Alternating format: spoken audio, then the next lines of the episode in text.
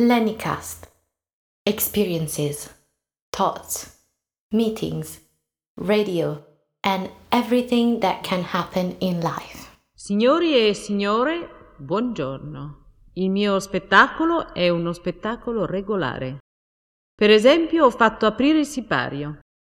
Ma siccome alla radio è tutto molto tradizionale, il nostro sipario non fa rumore e non l'avete sentito. Ora invece si usano dei sipari modernissimi e la roba moderna, si sa, fa molto chiasso. Come ogni spettacolo che si rispetti, farò eseguire qualche musica introduttiva. Siate così cortesi di ascoltarla. Via l'orchestra! Charms Sri Mahamantra. Krishna.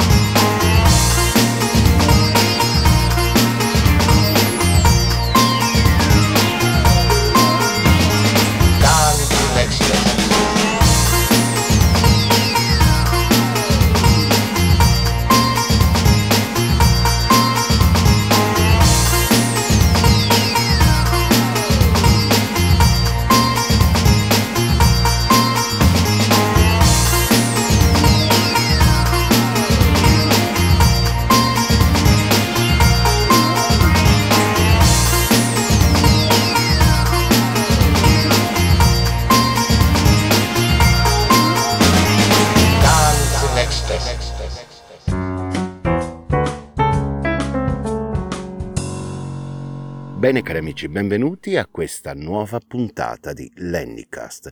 Questa sarà una puntata molto particolare, nel senso differente dalle altre per come tu, eh, ascoltatore o ascoltatrice, sei abituato a sentirla. Possiamo definirla una puntata molto filosofica che parte da un spunto che mette in parallelo il film Star Wars, Guerre Stellari, con i Veda. L'antica saggezza vedica nasce in quella che oggi chiamiamo India. Alla luce dei tempi, per come noi occidentali siamo abituati ad un certo tipo di filosofia che parte da quella greco-romana nella nostra storia. Partendo da questo strano parallelismo, oggi saremo molto filosofici, ma non sarò io a parlarvi di questo, lascerò il microfono a un oratore che ha le competenze per farlo. Questa, essendo una puntata molto particolare, va ascoltata con una certa apertura mentale ed ascoltare senza nessun pregiudizio. Lenicast. Oggi è un programma particolare, un programma che potrebbe, potrà e interesserà, mi auguro, tutti quelli che amano la fantascienza. Stiamo tentando un'analisi, un'analisi su un fenomeno che ha avuto grandissimo, colossale successo a livello internazionale, mondiale negli ultimi anni. Un fenomeno cinematografico. Chi non ha sentito parlare mai di Guerre Stellari? Guerre Stellari è stato un caso cinematografico da sempre nella storia del cinema.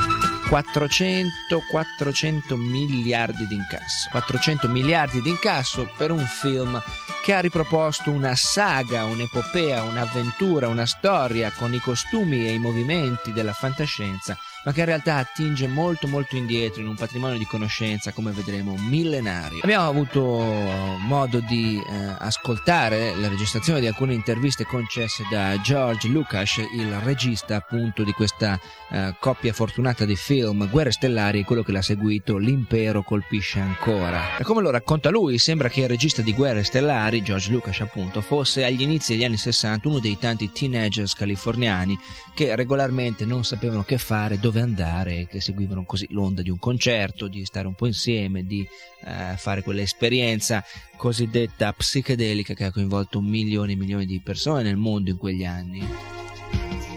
George era uno dei tanti freaks eh, hippies un po' uno studente che non sapeva bene come sbarcare il lunario. Dopo aver conseguito il diploma di scuola superiore, un amico gli consigliò di venire con lui a iscriversi a un corso speciale che una certa università apriva in cinematografia. Un dipartimento cinematografico gestito dallo Stato per insegnare l'uso della, della cinematografia, l'uso dello strumento come, come mezzo di comunicazione, di linguaggio, e dare la possibilità anche a cosiddetti talenti che non hanno la possibilità di esprimersi, appunto di esprimersi con gli strumenti messi a disposizione dallo Stato. Qualcosa che assomiglia un po' in Italia a un certo centro di cinematografia sperimentale di buona memoria che esiste, che eh, è qui, eh, esiste per dare la possibilità così a nuovi registi o persone che pensano di potersi esprimere con il cinema di farlo. Bene, lui si è iscritto a questo USC, questa era la sigla del, di questa scuola, una specie di università eh, statale per il cinema e eh, lo fece con grande gioia e grande felicità.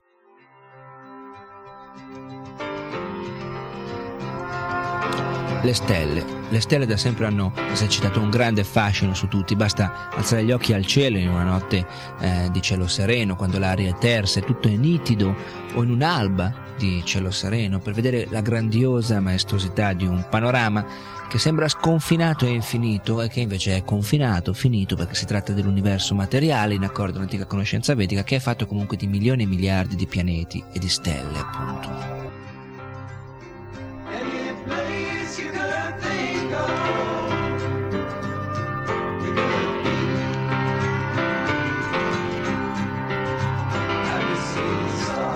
Have you seen the stars tonight? Questo è un pezzo che dice Hai visto le stelle questa sera? Hai guardato in alto nel cielo? Ti piacerebbe venire via con me su una, su una nave che ci potesse portare là? Questo è un sogno che è quello che ha fatto vivere, nascere e prosperare eh, la fantascienza da sempre. C'è una grande ehm, eccitazione, sempre un'eccitazione particolare, eh, profonda, nel parlare di storie di altri pianeti, di cose che succedono in altre galassie, di cose che succedono in altri universi, in dimensioni che sembrano, eh, quando uno le vuole affrontare razionalmente, con l'abitudine di un uomo normale, eh, dimensioni lontanissime, impossibili, improbabili, ma in realtà ognuno in fondo in fondo mantiene una specie di certezza sotterranea che niente riesce a distruggere, che è tutto vero, che ci sono sicuramente vite e vite e vite su questi infiniti pianeti che fanno l'universo. Benissimo, il nostro Lucas è decollato con questa astronave, un'astronave che dal punto di vista materiale può sembrare del successo, eh? 400 miliardi per un film sono davvero tantissimi, e eh, lui si sente... Eh, si sente che ha avuto fortuna ed è vero che ha avuto fortuna e noi lo si può, uh, questa fortuna la si può analizzare uh, parlando del karma. Allora, molti altri con lui si sono iscritti nello stessi giorni, negli stessi giorni a quella università, molti altri hanno tentato progetti cinematografici e lui ha avuto questo grande successo. Come mai ha avuto questo grande successo?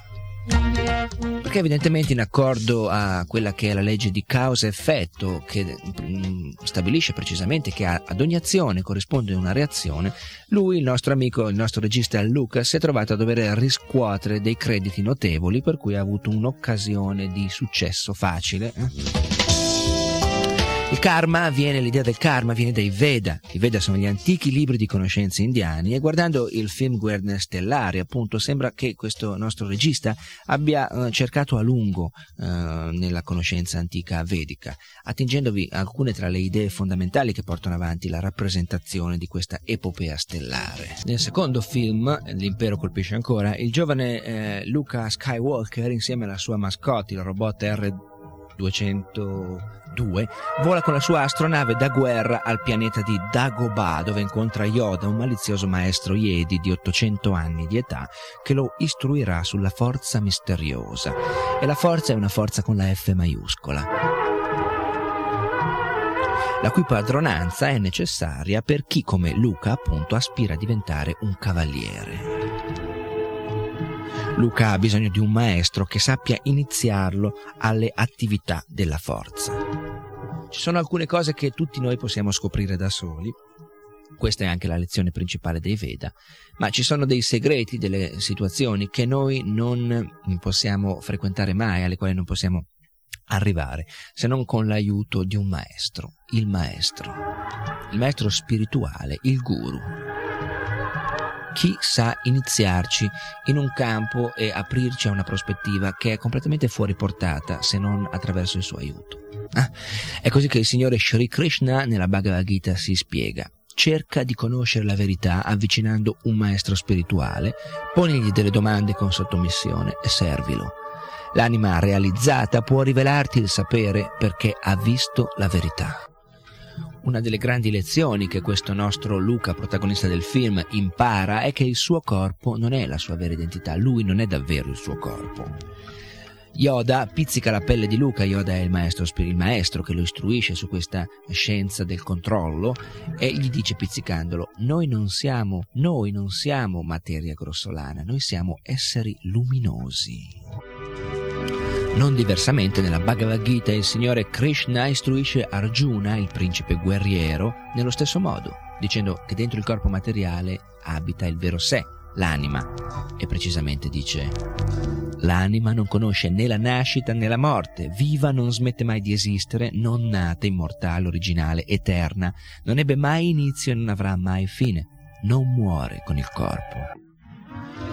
Vediamo che in un modo o nell'altro Lucas, il regista, ha centrato due dei principi fondamentali su cui si basa la cultura vedica.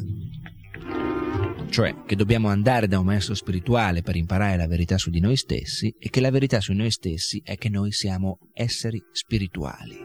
Questo ci apre la strada a delle possibilità molto interessanti. Se Luca è un essere luminoso, spirituale e non il corpo dentro il quale viaggia, allora in quale corpo si trovava prima di diventare appunto Luca? E chi sarà nella sua prossima vita? E per quanto riguarda il regista, eh, chi era lui prima di essere questo George Lucas, prima di nascere da suo padre Lucas, da sua madre? Chi era? Dov'era? E ancora più importante, chi eravamo noi prima di entrare nei nostri corpi attuali, cioè tu adesso. Tu adesso lì proprio. Tu adesso lì che usi queste orecchie che hai eh, per ascoltare questo programma, eh, che probabilmente usi le mani che hai per avere sensazioni tattili e i tuoi sensi, di quanti ne disponi. Tu dove eri prima di entrare in quel corpo? Eh? Parlavamo di te appunto e abbiamo detto chi eri e dove eri prima di entrare in quel corpo. Potremmo dire anche chi sarai quando lo lascerai, visto che in ogni caso tu c'eri prima e ci sarai anche dopo, perché tu non sei il veicolo dentro il quale viaggi. Alla fine del primo episodio di Guerre Stellari, il uh, Darth Vader, uno dei protagonisti, uccide uh, Obi-Wan Kenobi. Ma questa non è la fine del capo dei Cavalieri Jedi, gli apparirà in una visione ancora a Luca, il nostro eroe, apparirà ancora questo cavaliere morto per aiutarlo e sfuggire ai combattenti spaziali dell'impero.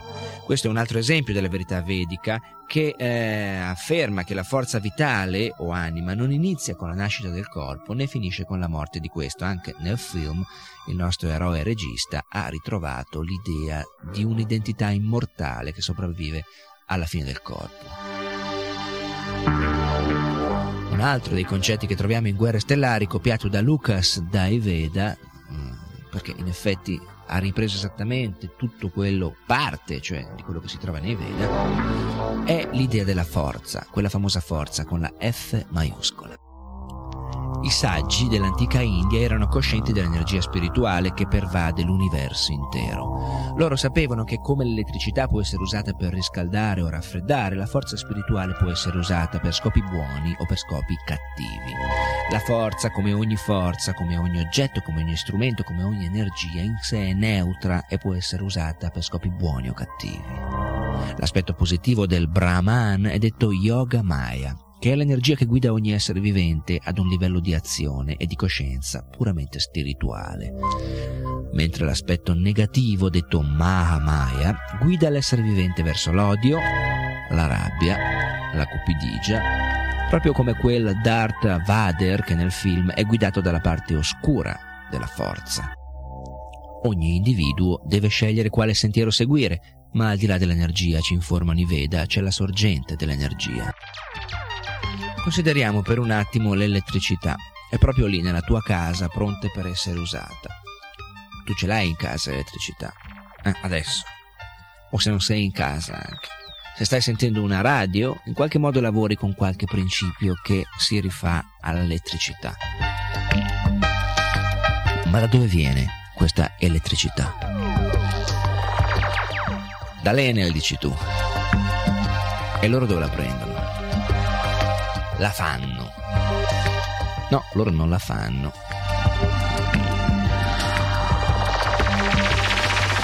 Loro controllano la possibilità di esprimerla che esiste già, che è creata da qualcun altro.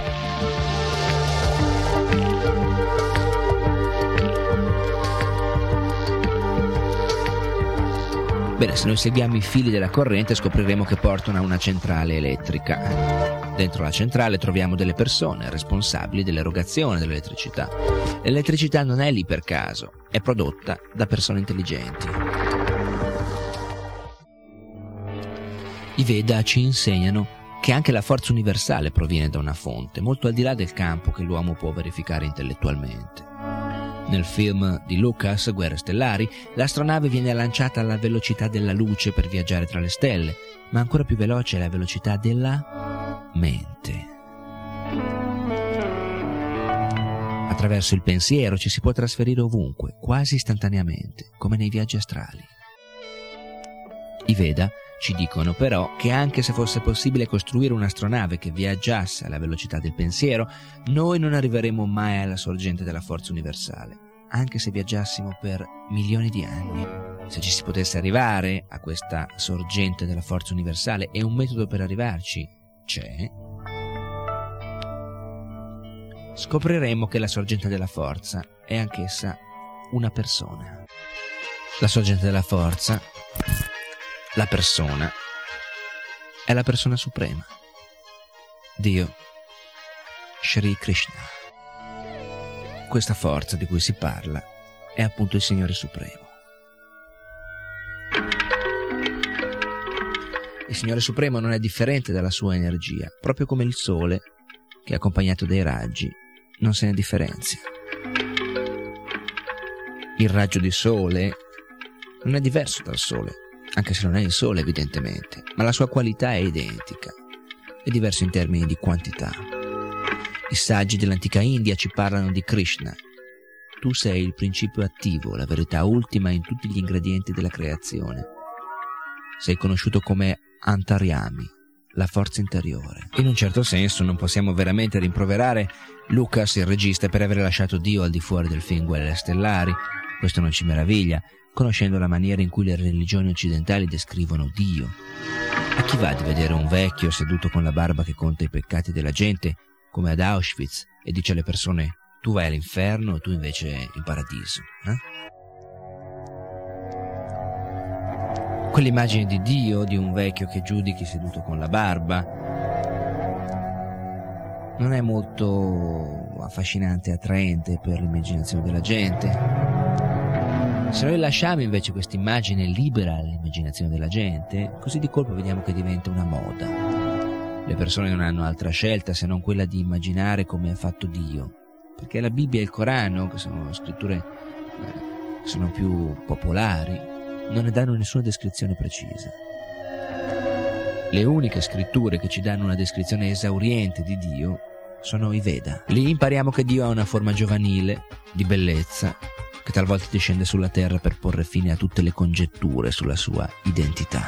Quando Krishna si incarna, ci mostra dei passatempi e delle avventure che hanno lo scopo di attrarre la mente delle anime attaccate alle cose terrene. Egli salva le persone sante, distrugge i miscredenti, in battaglie che superano anche quelle rappresentate in guerre stellari. I passatempi del Signore Krishna sono il grande tesoro della spiritualità indiana. I Veda contengono migliaia di pagine con delle descrizioni dettagliate delle avventure di Krishna e ancora oggi le attività di Krishna formano il soggetto per la letteratura, i films e la musica in India. Quindi quando si parla di Dio si parla di eh, una persona, un individuo, non di qualcosa di astratto e impersonale. In questo senso il regista di Guerre Stellari, Lucas, ha fatto un, un, errore, un errore pericoloso, nel presentare l'aspetto impersonale di Dio, la forza, appunto, tralasciando di esprimere la sua personalità.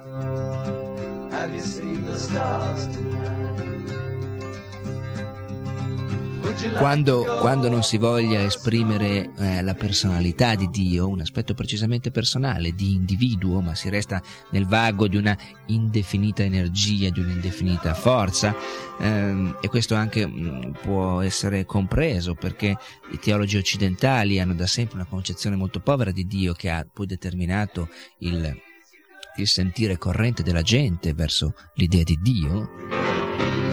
Bene, quando si voglia lasciare eh, volontariamente, deliberatamente questo vuoto nell'esprimere la personalità di Dio, questo vuoto resta, è un fatto, è un fatto preciso e qualcuno o qualcosa deve riempirlo questo vuoto. Sapete di chi si tratta? Quando si nega la personalità di Dio, indovinate chi si mette al posto di Dio? Il negatore. Il negatore nega la personalità di Dio perché in quel momento afferma la sua capacità di creare un concetto assoluto. Quindi il nostro regista eroe, George Lucas, è lui che alla fine implicitamente diventa Dio nell'esprimere questa forza senza personalità. E chi altri? Chi altri se non il creatore, l'ideatore di questo complesso macchinario cinematografico, così fortunato tra l'altro? Chi è il creatore di tutto? Chi sospetta di esserlo o lo pensa per un attimo? Lui, lui il nostro eroe George Lucas. Africa, Europa. Ecco, tutte queste regioni, queste parti fisiche del pianeta Terra, Africa, Europa, Australia, che sembrano grandi tanto da essere un pianeta, sono piccolissime, piccolissime, davvero piccole nella realtà fisica, anche semplicemente fisica dell'universo materiale, che poi a sua volta è una piccola porzione della realtà reale, totale, un terzo appunto. Gli altri due terzi energia spirituale, pianeti spirituali, Vaikunta, pianeti senza ansietà. Se c'è qualcosa per cui vale la pena di combattere è la capacità di vivere senza ansietà.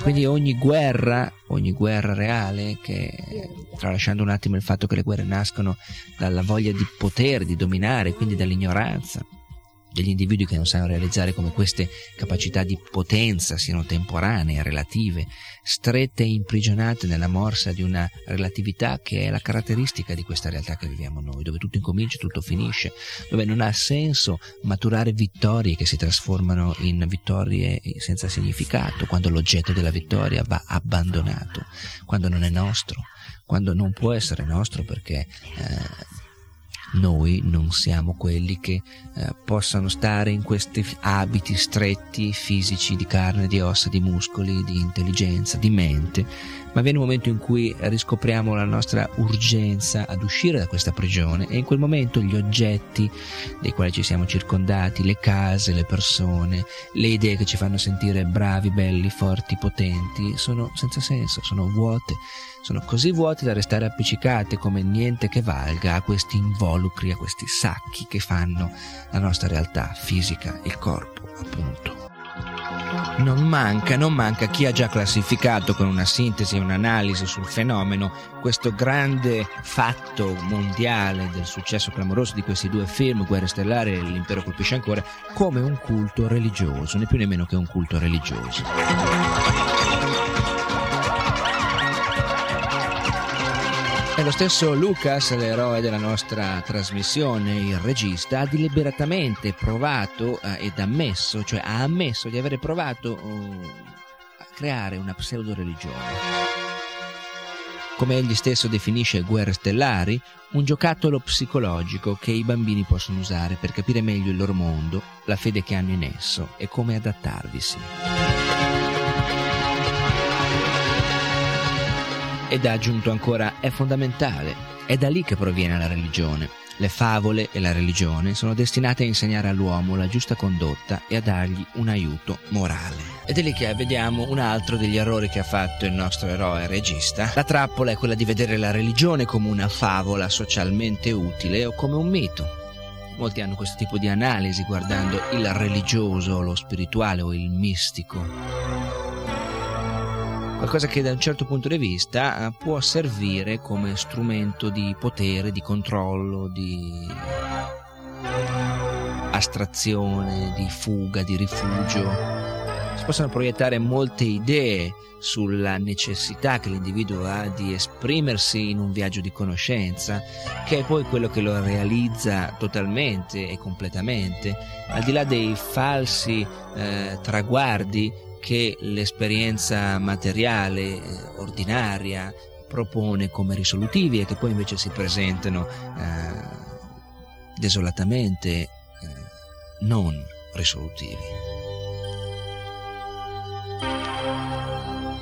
Quindi Lucas è caduto nella trappola di vedere la religione come una favola socialmente utile, come un mito, come una storia da raccontare a platee di milioni di persone che possano eh, evadere in un paio di ore a contatto un po' più da vicino con il fantastico, con le stelle, con lo spazio, con i suoni, con i corpi luminosi, con le forze magiche, con il bene, con il male, con le rappresentazioni di questi archetipi che sono della realtà di sempre, questi concetti con le mm, iniziali maiuscole, che diventano persone personificati.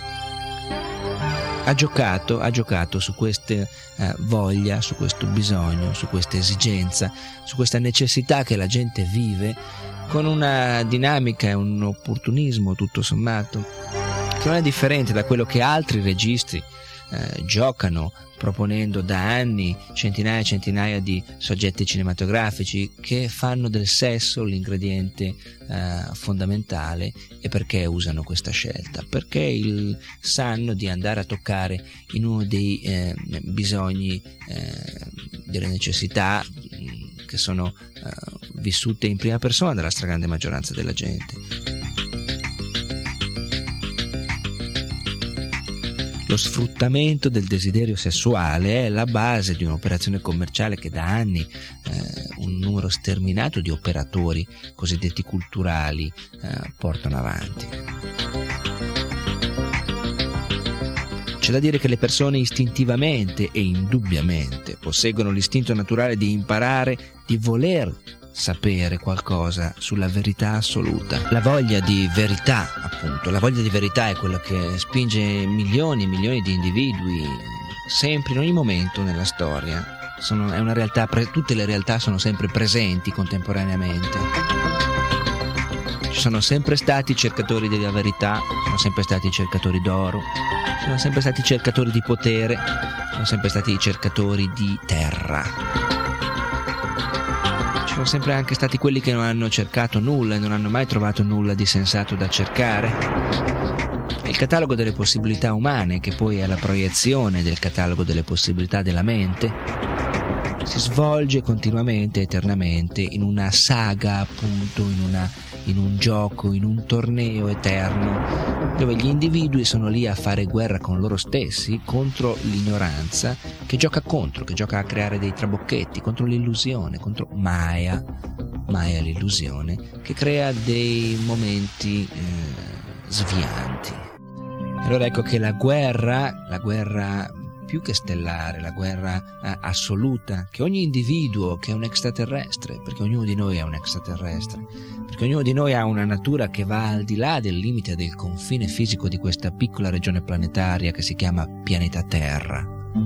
Ognuno di noi è un essere spirituale eterno che ha avuto innumerevoli esistenze che ha vestito diversi vestiti, ha viaggiato dentro diversi corpi, ha conosciuto realtà, tempi, momenti ambientali assolutamente differenti, in una scala di esperienza che l'ha portato in un viaggio enorme, lunghissimo, che, del quale se ci fosse memoria si potrebbe dire di vivere e avere vissuto la più grande fantascienza, la più grande eh, scienza fantastica che mai potremmo immaginare, ma la memoria viene persa a un certo punto, l'istante della nascita, che è un momento traumatico, fa azzerare, azzera la memoria. Come l'istante della morte è anche un momento traumatico, come nascere e morire, l'abbiamo detto altre volte, è come un passaggio, è come passare da una porta mh, puntando verso un'altra porta fino a quando non si capisca come si fa a arrivare in una stanza che non ha più porte perché non ha più eh, limiti e quindi non ha più eh, regioni diverse da introdurre eh, da un momento all'altro.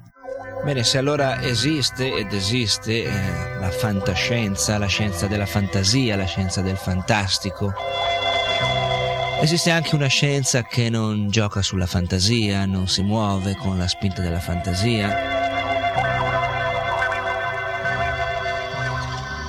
ma che si basa appunto sulla conoscenza, su una conoscenza specifica, eh, reale, dell'esperienza dell'individuo nel corso dei tempi.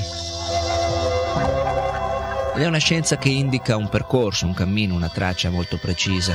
Se c'è da fare un viaggio, eh, che questo viaggio si colori delle tinte eh, affascinanti delle stelle e delle astronavi o che questo viaggio si colori con la tinta altrettanto affascinante di un'astronave fisica che si chiama corpo dentro la quale viaggia un individuo che ha la capacità di spostarsi con la velocità, l'abbiamo detto, non della luce ma della mente.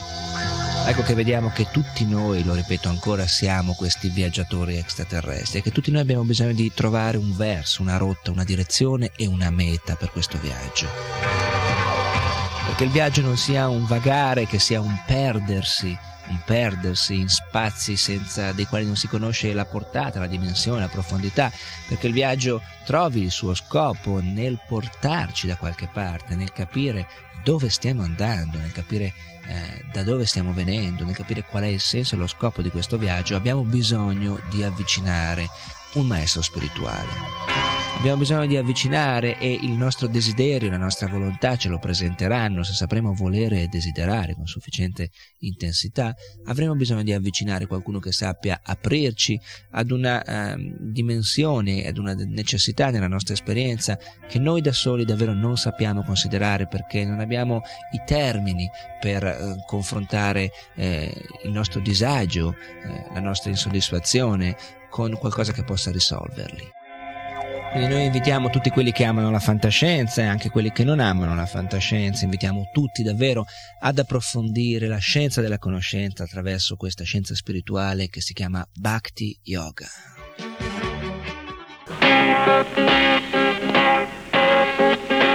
E ora un disco.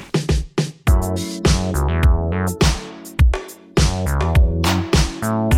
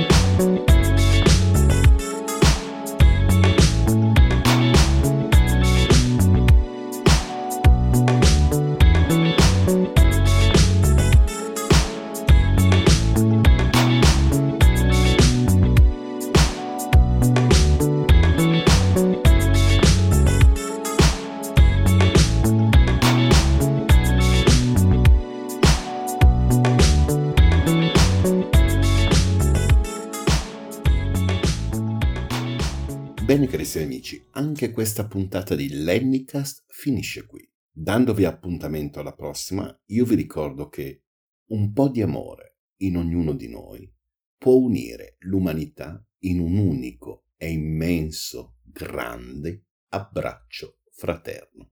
Come sempre, vi prego di accettare i miei più rispettosi omaggi. Hari Bo. E ricordate che Domani chissà Nessuno lo sa. che ci porterà. Che cosa accadrà, ma se canterete du du du du da da da da, un po' di fortuna a voi porterà.